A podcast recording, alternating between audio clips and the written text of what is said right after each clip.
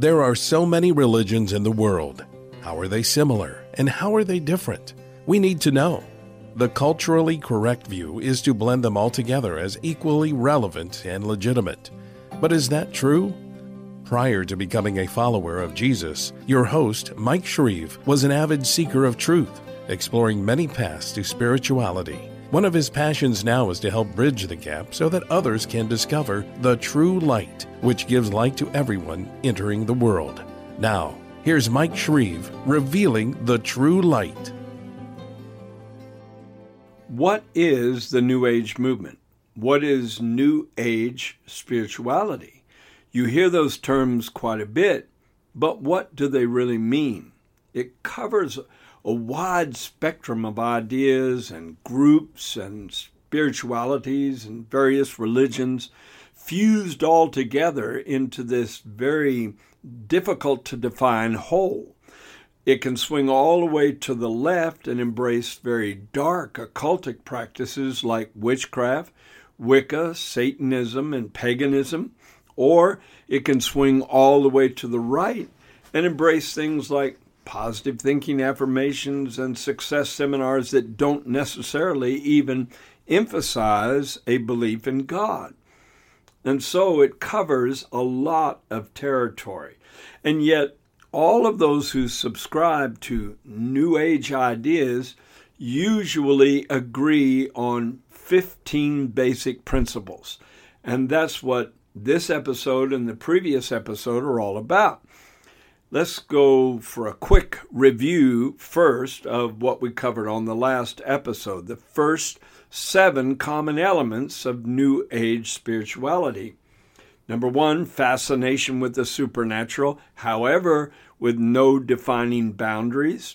A good example would be Maharishi Mahesh Yogi, the founder of Transcendental Meditation. One of his teachers asked him one time, what should we do if we meet spirit beings on the astral plane? What should we do if in the middle of meditation we encounter these beings? And his response was, Welcome them in. That's not a very good suggestion. That could that could result in some very devastating spiritual experiences. Number two is pluralism. And pluralism is the idea that all paths to God or to ultimate reality are equally legitimate and all have certain aspects of truth that can be blended together into one whole.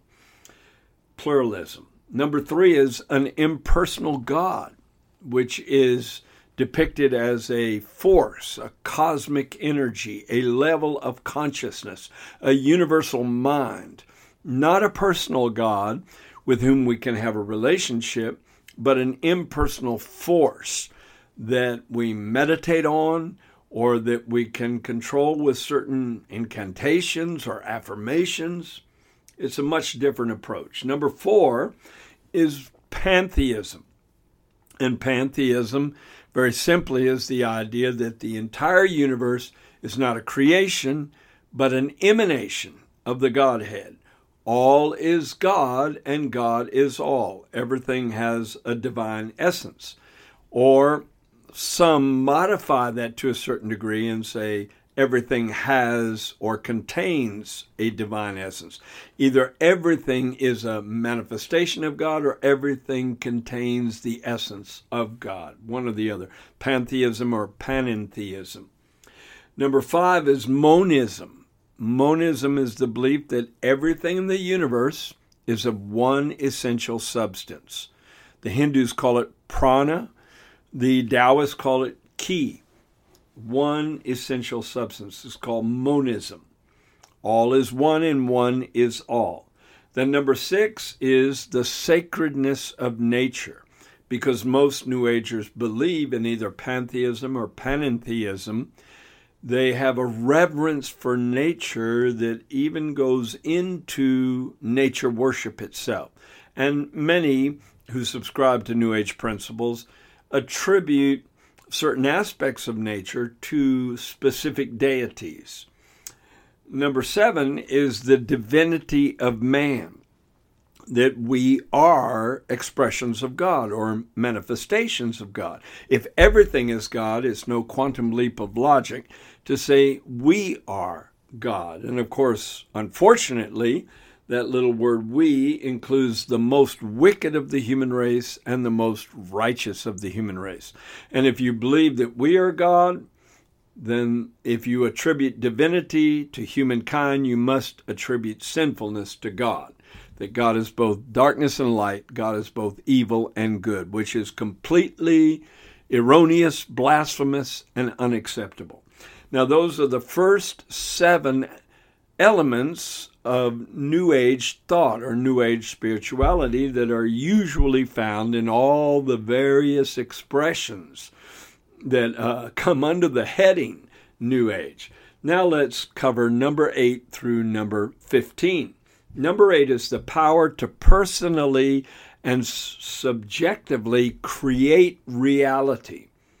Now, that's based on the idea that truth is subjective. I recently did a program, an episode on that very subject. Is truth subjective or is truth relative, and what does that even mean?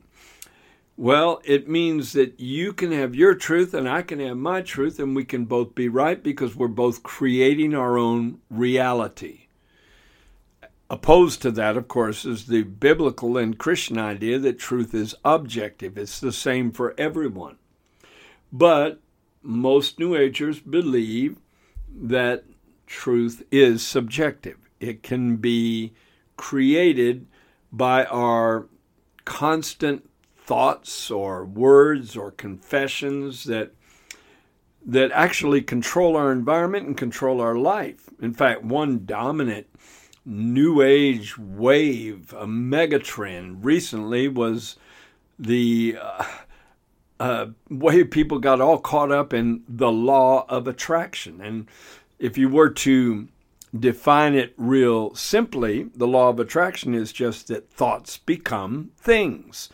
And the basic idea was that if you think about something in a positive way, often enough, consistently enough, eventually the universe will grant it to you. Again, reducing God to an impersonal thing the universe, not a personal God, but an impersonal force. The power to create reality also means the power to control your life by certain declarations, certain positive affirmations.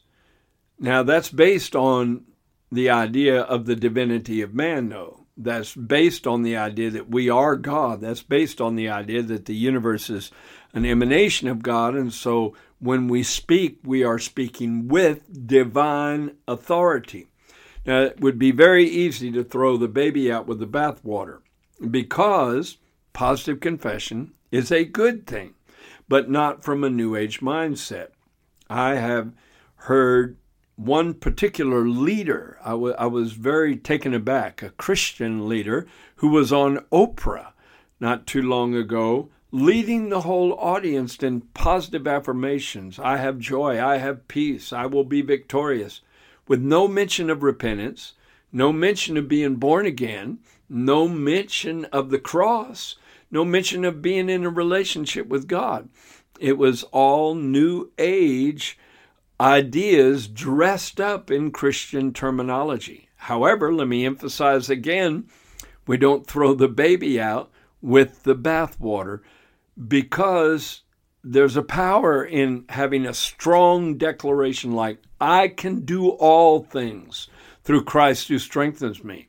Some people who say that robs God of his sovereignty because you're trying to control him with your declaration don't really understand the delicate balance because it would be a whole lot better to say, I can do all things through Christ who strengthens me, than to pitifully say, Oh, I hope I can do it. There's a lot of stuff against me. Maybe God will help me. There's not much faith in that. And so we need to find the right balance, the right balance. The difference is a New Ager believes he or she can control God, which is a force that can be manipulated by the right kind of statement or incantation. But a Christian believes he can be in cooperation with God. There's a difference between controlling God and being in cooperation with God. There's a difference in being uh, in authority over God and being in alignment with God. See, critical balance between those two things. Because if a Christian is in alignment with God, number one, he has dependency on God. He knows that's his source, not his own quote unquote divinity. A Christian believes in submission to the Lordship of Jesus, and that's where his power is because there's a trickle down effect of the authority of the Lord into our lives. And then he says, I give you power over all the power of the enemy. And the reason he gives us power over all the authority and all the power of the enemy is because we're under his power. Big difference. Big difference. The guru I studied under back in 1970 used to talk about God in such terms that made it seem like God was just a machine that we controlled and put the right kind of formula into to get the desired result. Also, biblical confessions hinge on the revelation of the Word of God. If we know what the Word says, like for instance, Isaiah 26 3 you will keep him in perfect peace whose mind is stayed on thee. Then we can make a declaration I will stay my mind on the Lord, and I claim perfect peace in my life. There's nothing wrong with that because you're submitted to God and your faith is set on His Word and you're in alignment with His Word. I'm going to do a program just on the difference between New Age affirmations and big, biblical confessions to show the difference between the two. And also, a Christian may have a Rhema word, a living word, or a prophetic word that is truly from God. You've heard from God. And the Bible says we can war a good warfare by the prophecies that have been spoken over us. Because if God speaks that prophetic word to you and you repeat it and echo it and declare it until it comes to pass, you are cooperating. You're not controlling God, you're cooperating with God in bringing that word to pass. So that is number eight. New Age spirituality usually uh, adheres to the belief that we have the power to personally and subjectively create reality, and usually that is done through affirmations and declarations. Number nine, most New Agers have a very weak view of Satan and a very weak view of sin. Most New Agers don't even believe in Satan or the devil, or they have a really watered down view of the devil. And of course, some New Agers actually swing as far to the left as to embrace some kind of devotion to Satan. Um, let me give you an example like Ernest Holmes of the United Church of Religious Science is a New Thought organization, and he denied the existence of Satan altogether, equating Satan with merely the negative attitudes that dominate the world system. That was Satan. Satan was just a personification of the real problem, and that was this negativity that covers the minds of the human race. Demons, therefore, are merely unbeneficial or negative attitudes that tend to control human hearts and draw them into negative things like depression, discouragement, fear, hatred, prejudice, uh, lust, uh, covetousness, etc. Some groups that would come under the heading of New Age spirituality believe that there's a difference between, excuse me, that there is a difference between Satan and Lucifer. That Lucifer is the God of light, and that Yahweh or Jehovah is the God of darkness, and that ultimately Lucifer, whose name the name itself means shining one or uh, morning star, uh, they believe will overcome the God of darkness. And so they've got it shifted around altogether. Now, what about Christianity? In Christianity, we do believe in a literal devil. The devil goes about as a roaring lion, seeking whom he may devour. And the Bible said that is the spirit that works in the children of disobedience. And we do believe in demons. Jesus spent much of his ministry casting out demons, casting out devils from people. And we do believe in sin. Now, most New Agers don't believe in the concept of sin. There's errors, there's negativity in your life, there's things that you do wrong or you make a wrong choice in that brings negative results, but sin is not really a concept that is emphasized, and yet in the Bible it's extremely emphasized. The Bible talks about the main controlling factor in our lower nature being the law of sin and death. And James said, when lust is conceived, and lust is selfish desire, when lust is conceived, it brings forth sin, and sin, when it is finished, brings forth death. So there's a very strong view of sin. In fact, I did two podcasts on the real black plague of the human race being sin just recently. You should listen to both of them. So there's a major difference.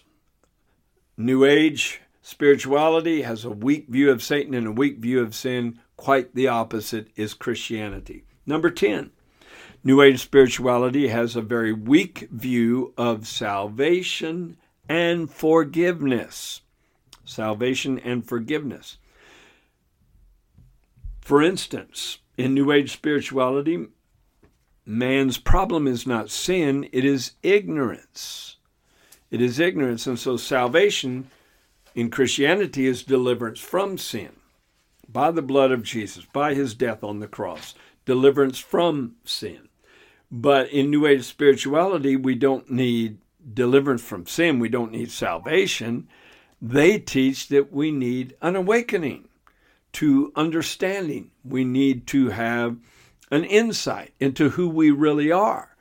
We need to shed spiritual ignorance and come into the divine knowledge of our own divinity. So it's a very weak view of salvation because it's all about some kind of spiritual awakening that brings us into our true identity instead of repentance that brings us into a relationship with God. And New Age spirituality has a very weak view of forgiveness. A Course in Miracles is a very popular New Age book. And in that book, the one who authored it said that we it's impossible to uh, to think that there's anything that actually needs forgiveness from God. That uh, the atonement is all about forgiving each other, but not drawing forgiveness from God. And yet the Bible is very clear that if we confess our sins, he is faithful and just to forgive us our sins and to cleanse us from all unrighteousness. But you don't need forgiveness if there's no moral code by which you are judged. And that's a huge difference because biblically we have a code of ethics, a code of morality within which we are supposed to live if we're to be pleasing to God and in alignment with Him. And if we stray outside of that, transgression or trespass means going into territory that we're not supposed to go into, it's prohibited behavior, then we need forgiveness. And I've met New Agers that have told me that they haven't asked God to forgive them for many, many years. Well, I think that's the height of egotism and pride.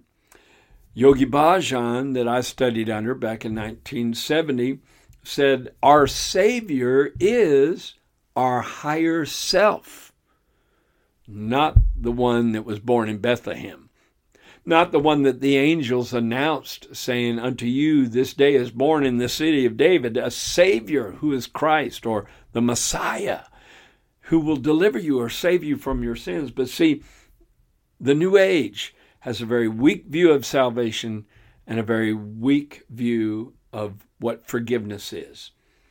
Number 11, A very emphasized idea in New Age spirituality all across the board is something called enlightenment. And I've kind of touched on it up to this point, but most New Agers believe in achieving some kind of enlightened state of mind, drawn primarily from Eastern religions. For instance, in Hinduism, the ultimate state is samadhi. In Buddhism, the ultimate state of enlightenment is nirvana. And there's a big difference between samadhi and nirvana in the way they interpret that ultimate state. There's a lot of words for it. Many yoga advocates call it self realization, Christ consciousness, God consciousness, self awareness. It's all basically saying the same thing, and that is coming to this awareness that you are divine, that you are God, or that you are already one with God and that any separation you feel is only imagined, and that you need to realize you're already in union with Him, you're already one with the Almighty. That particular belief has crept into Christianity. It's a New Age belief that more people than you realize are starting to embrace, that we never were separate from God. And yet, in Isaiah 59, it very clearly says, Your sins have separated you from God. And so we do need to be reunited where the Spirit of God comes into us. But the Christians I've met that subscribe to certain New Age principles teach that Christ is already within every human being, that we all have the image of God within us. So to find God, we look within. Then Jesus went to the cross in vain. No, God is external. He's outside of human beings he enters into us at the moment of being born again. So there's a huge difference. But most New Agers believe in enlightenment.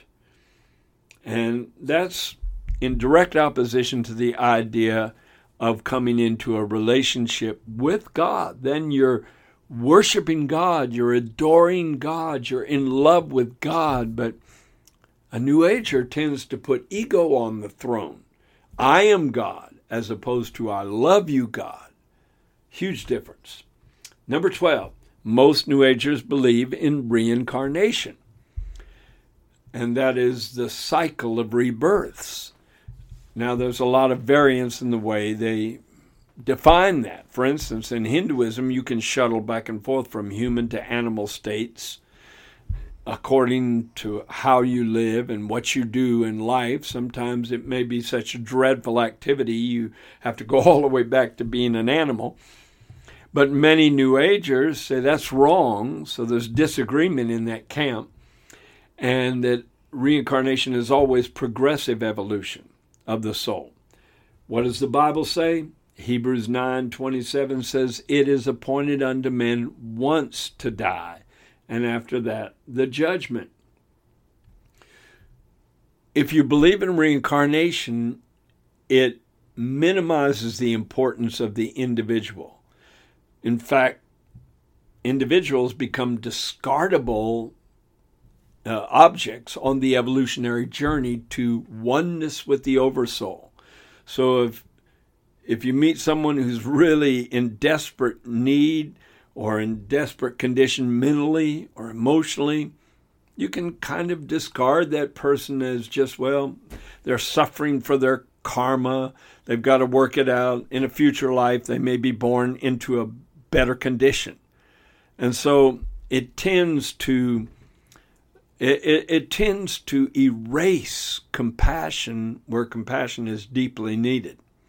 I've seen that in India where there are so many people begging on the streets and such a mindset that instead of helping these desperately needy people, they're just suffering for their karma in a past life. They need to work it out. And so it, it's really detrimental to what needs to be done for human beings that are in need of help. Number 13, most believers in New Age spirituality believe in evolutionary optimism. What do I mean by that? They believe we're coming into a better age, a better era. In fact, that's what the term is all about. New Age spirituality is based on the idea that we're coming into a new astrological age called the Age of Aquarius, where there's supposed to be enlightenment among the entire human race, that the uh, shift, this paradigm shift, will take place where we'll be wrenched free from a very tumultuous, difficult time on planet Earth and birthed into this new paradise kind of world where everyone realizes their own divinity. And peace results peace in the human race, no war. Well, they get some of that right because we are headed to a new age, and that is the kingdom age when the King of Kings and the Lord of Lords, the Lord Jesus Christ, will rule on this planet. And during that messianic era, sword shall not li- uh, no nation will lift up sword against another neither will they learn war anymore. So peace will pervade the planet but not by this astrological shift. It will come in a moment in the twinkling of an eye. In fact that leads us to number 14 most New Agers believe in the coming of a Messiah. And they believe that all these different projections and different religions are really talking about the same person. For instance, in Islam, you've got the Imam Mahdi that is supposed to come and unify the human race and bring a new age to this planet. In Hinduism, you've got Kalkin, K A L K I N. In Judaism, of course, you've got the Messiah, or in Christianity, the Christ. And we who understand the Bible know the Messiah and the Christ are one and the same. In Buddhism, you have the fifth Buddha, the Buddha of love. And Saoshyant in uh, Zoroastrianism is the Savior of the human race. And so they believe all of these coming messianic figures are one and the same, but they're not. Not when you dig into the details of how they emerge on the world scene and what they do. It's not talking about the same person. There's only one Jesus Christ. And he said, Many will come in my name saying, I am Christ, or I am the world teacher, I am the Savior of the world, or I am uh, the world religious or spiritual leader that will harmonize and unify the planet. But only one person can do that, and that's Jesus Christ. And 1 Thessalonians verse 4, 16 and 17 tells us how it will happen. Now, some New Agers believe that the coming of Christ is not an individual. Many of them do believe it's an individual, and I believe they will subscribe to the Antichrist because that very charismatic figure will promote a new age kind of spirituality. And so they'll fall for it and say, This is it. This is the coming Messiah. And yet it will be the one that will snare the entire human race. Some New Agers, however, believe that the, the Messiah is not an individual. The coming of Christ consciousness is really what will happen. It will be an awakening among the masses of the Christ nature. And so it will be a mass coming within every human being, a consciousness shift, if you want to call it that. Number 15, most New Agers believe in a global family outlook. And you see it really emphasized right now with the emphasis on tolerance and unity and to a certain degree, that's good. You see the bumper stickers that promote the idea that um, we can all coexist, and I believe we can. We can all coexist with Hindus and Muslims and Buddhists and Jews and Christians, etc., by respecting one another as fellow human beings without blending all the beliefs together. You don't have to mix them all in one pot and say they're all equally valid in order to achieve harmony you can have respect and show compassion and show kindness for people that believe much different than you. And so I don't believe that we can coexist to the degree most New Agers think is necessary in order for that to take place. A global family outlook is based on a monistic, pantheistic, syncretistic, doctrinal basis where everything is true. It's all blendable into one big mix, including all people, all cultures, all religions, all belief systems. And anyone who says their belief system is right and has an exclusive mindset is divisive and really a hindrance to the unification of the whole human race. I believe this will build more and more and more to five particular things that will become very suffocating. In fact, I would call it a strangulation of the entire human race.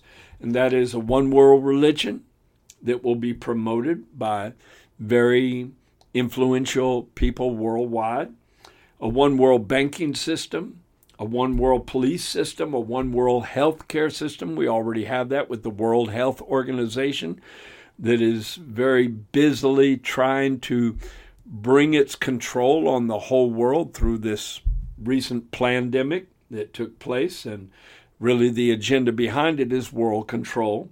Then you have a one world political system called the New World Order. And all these will be tools in the hands of the Antichrist to bring a technocracy, uh, the, uh, really a human race that is controlled by algorithms. And that's a very scary uh, and very frightening kind of projection for the future. And yet we know that the elect will not be deceived. Christians will have insights by the Spirit of truth and by the Word of truth that others do not have. And they'll realize this false brand of spirituality called the New Age movement is not in alignment with the truth and the true and the living God. Thank you for joining Mike Shreve today on Revealing the True Light, and thank you for opening your mind and your heart to the truth. Be sure to subscribe on iTunes, cpnshows.com, or wherever you listen to podcasts so you don't miss new episodes. You can explore the beliefs of many world religions more deeply by ordering Mike Shreve's book titled In Search of the True Light. We also invite you to visit our website, thetruelight.net, and sign up to be part of our global internet family.